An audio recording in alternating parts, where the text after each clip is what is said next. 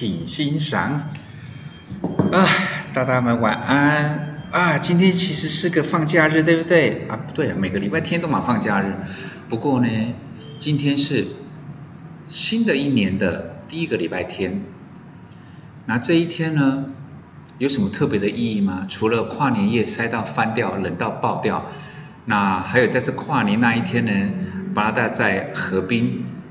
含着泪水奔跑的那一段，哎，如果你有兴趣的话，你可以去看我的那个 FB，就超马巴拉啊横线剑巴拉，你大概就可以去看看说在那一段过程中，那也许我们以后在文庆的部分再讲讲那个部分吧。不过这两天呢，刚好是跟因为从金融圈出身，所以呢跟一些金融圈的朋友就是有聚会聊了一下，当然也有所谓的银行理专。或许对于很多在听广播的您来讲的话，对于理专好像没有太没有太正面的一些看法吧。不管是觉得理专感觉好像都是在卖卖那个理财商品之外来讲，当然最近这一段时间，包括最近这几年吧，其实我们有接收过太多的所谓的社会新闻，就是什么理专啊、盗领、盗卖。然后呢，反正就是不好，把那个客户的啊的钱啊弄光光了，然后怎么样怎么？这个东西我们先不讨论。各位，我们先哦，这个要分两个部分。我们今天我们先聊第一个部分就好了，因为我们这个是广播嘛，不要那么严肃。即便我们讲的是铜臭味，也可以不要那么的严肃。我们先来想想看，就是李专他到底有多辛苦？很多人都会觉得说理专啊都是昧着良心在卖商品啊，然后当然很多的媒体跟一些专家达人都会批评理专。我我不是要帮理专门讲话，而是各位，当你了解了那个生态之后，你可以设身处地的去想想看，如果不要说是你哦，如果你的孩子他真的是当了银行理专，你也了解到待会布拉达跟各位分享的这个理专的生态之后，你可不可以？试着去理解一下这个生态所必然，各位听清楚了，必然会衍生出的这种所谓的，你为什么觉得银行理专都是昧着良心在卖商品？首先我们讲银行，因为卖那个所谓的不管是基金啊、保险，就是卖这些金融商品，主要讲理专就讲银行理专嘛。银行，银行的所谓的收入来源，银行开店拉开铁门做生意，当然是要赚钱嘛。银行收入的主要来源，我们用二分法就好。一个呢叫做存放款的利差，一个叫做手续费的收入，大概是这两个是主轴。存放款的利差是什么？就是你存了五百万，你存到了银行，银行是不是要给你利息？低到令人发指，对不对？但终究是银行要吐一笔钱给你吧，不管再少，他都要给。但是如果银行借你五百万，你是不是比如说房子嘛，房贷？你是不是要保房贷的利息？是不是？银行借你，你要付他利息。你存在银行，银行付你利息，一来一往，这个叫做存放款的存放款的利差。你跟银行申请房贷，那个贷款的利率可能是百分之三，但是你存在银行来讲，他只愿意付你百分之一不到的利息，差这个百分之二。就是它的存放款利差的收入来源，这个就是他们的一个主要的收入。但是当现在大家在所谓的房贷利率也好啦，或者是说各种信用贷款的利率，总之借钱出来，是不是整个的利率已经杀到见骨？即便比起我们存在银行里面的存款利率还是来得高，但是已经没那么夸张了。代表银行在存放款利差这个部分的收入，各位，如果你有兴趣，你可以去金管会银行局里面的官网，你就可以查到银行，无论是本土还是外资银行，他们的存放款利差那个收入来讲，真的比重越降越低，所以呢，只好靠手续费，才会带到我们今天跟各位闲聊的一个画面，一个主题，就是手续费的收入，各位。很多事情会，去银行办很多事情，他是会收收手续费的嘛？什么跨行转跨行转账啊、汇款啊，或者是说你比如说办很多的一些一一些一些一些跟钱有关的动作，都会收手续费，但是那个金额不算太大。银行理专，它当然就会变成各家银行的金鸡母。我讲几个数字，你各位你先想想看哦。如果是你也好，或者是你的孩子面对这样子的状况，你想想看，他该怎么活下去？我们讲银行理专，他的收入基本上来讲的话，就是你说月薪当然是很高了，但是你月薪是要做得到哦，你做得到才有这样子的月薪哦。我们讲说好，我们月薪我们简单的试算，各位你不用拿纸，不用拿笔，我简单讲，你大概就可以算得出来。月薪五万，他的手续费的收入要多少？手续费的收入是月薪五万的四倍，这个叫做低估喽，甚至有些地方更高。我再回来讲一遍，当你的月薪是五万块的时候呢，你的手续费你要帮银行赚多少钱？你要赚到你的月薪的四倍，五四等于多少？二十万。也就是说，你每一个月要帮银行赚到二十万的手续费，OK 吗？手续费好，我们就讲基金，可能各位比较熟。一般的股票型基金，它的手续费排告的利率大概是百分之三，那是股票型的基金。但是现在是不是打折、打折再打折，优惠、优惠再优惠？所以我们如果用比较好算的方式来讲的话，手续费如果我卖一档基金，无论是卖多少钱，我可以跟你收百分之二的手续费，百分之二就好。但是我一共要帮银行赚多少？我要帮银行赚的是二十万的手续费。我卖一笔，我可以抽百分之二，但是总的是不是要做到二十万？你把它倒除回去，就是二十万除以零点零二，就是百分比，你就知道他每一个月要卖多少的基金。我们就讲基金，他要卖多少？他要卖一千万，他要卖一千万的基金。他可以帮银行赚到了，以百分之二来计算来讲，我卖了一千万的股票型基金，我可以帮银行赚到二十万的手续费的收入，我才有资格领那个叫做月薪五万块的这个薪水。各位，一个月要卖一千万，请问一年有几个月？一年有十二个月，我每一个月要帮银行卖掉一千万的基金，我一年要卖多少？很好算对不对？一亿两千万，我一年呢，我要帮银行卖出一亿两千万。各位光听到这个数字，你有没有开始头皮发麻了？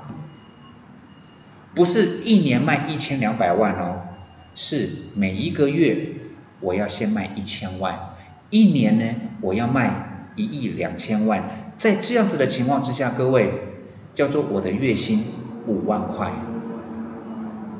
你越高阶的理专，它的那个倍数就会越高，可能有高高到四倍，甚至我知道有些人高到十二倍。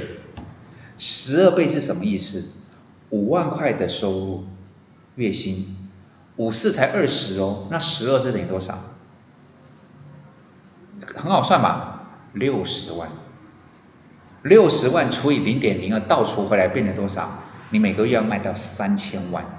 一年要帮多少？要帮银行卖掉三亿六千万的基金，你才可以拿到这种高阶理专的薪水跟奖金。各位，你回过头来想想看，刚刚巴拉达问你的问题喽。换成是你，换成是你的孩子，他面对的这个状况，只会比八大说的更更糟糕哦，不会变得更好哦。月薪的四倍。是一个基本门槛的手续费的标准，那你百分之二来当做一个手续费的卖一个商品收百分之二手续费，你倒除回去之后，你就会知道刚刚八大讲那个例子，因为很好算嘛，月薪五万四倍叫做你的手续费的贡献度要多少？你每个月要帮银行赚二十万的手续费。那要赚到二十万的手续费，你得卖多少的基金呢？以百分之二的手续费来算的话，你要卖多少？卖一千万一个月，你要卖一千万的基金，一年要卖一亿两千万。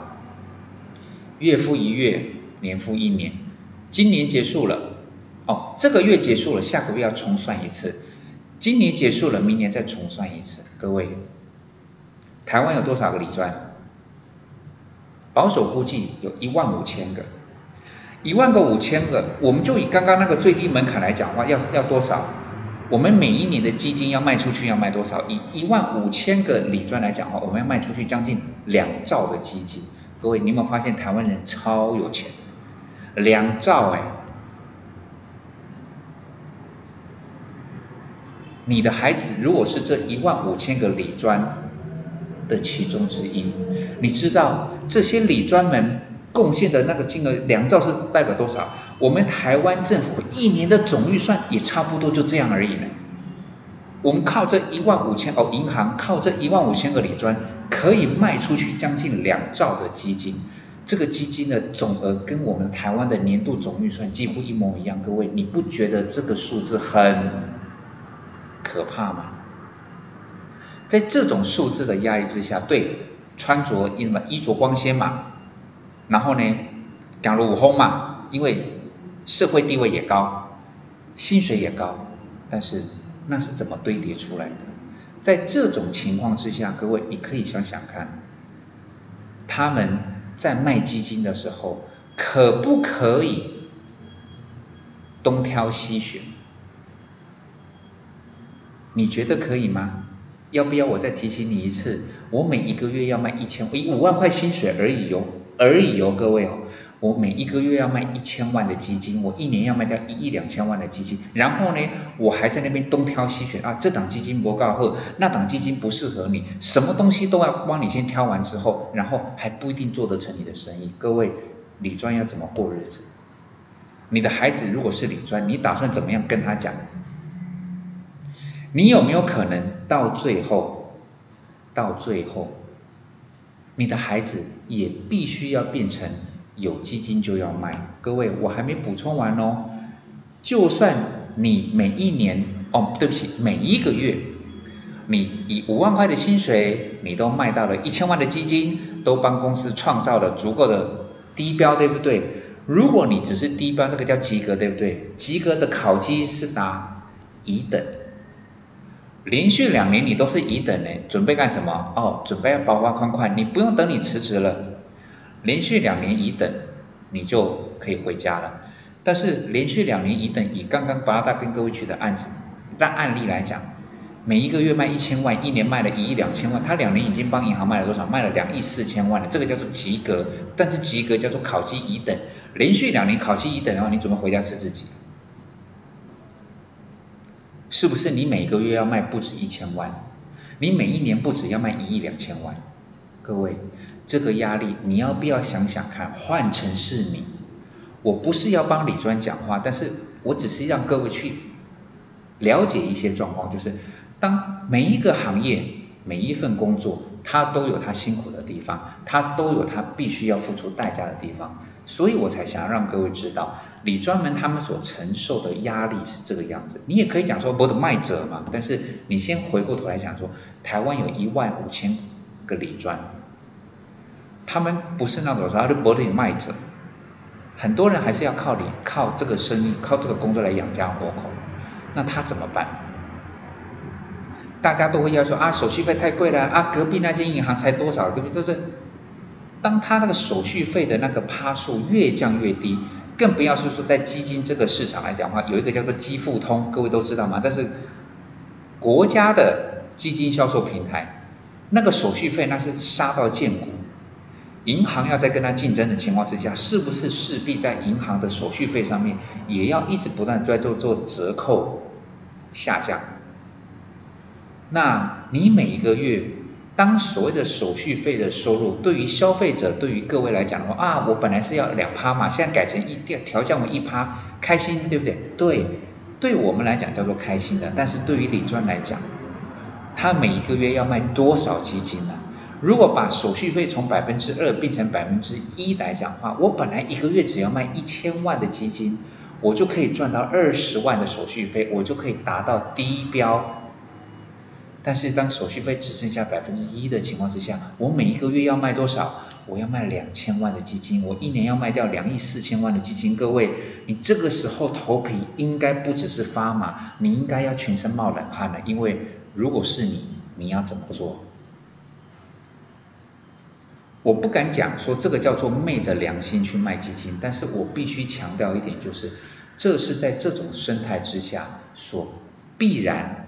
出现的状况就是有基金我就要卖，我不管你需要什么基金基金，我不管你不需要什么基金，只要你是我银行的客户，也许是存款的客户，也许是房贷的客户，也许是各式各样的客户，我都必须要跟你保持一定的互动、一定的交流，跟跟您介绍我们有这样的新基金怎么样怎么样，这个不能叫他们昧着良心。真的昧着良心呢，是我们下一次再跟各位讲的，叫做所谓的盗用客户的这个部分，这个叫做昧着良心。但是以李专门的生态来讲，坦白讲，我没有要帮他们证明。但是在这种情况之下，不要说他们换成是我，你们认识的巴拉达，我可能也得用这种方式来达成我每个月的业绩目标，因为。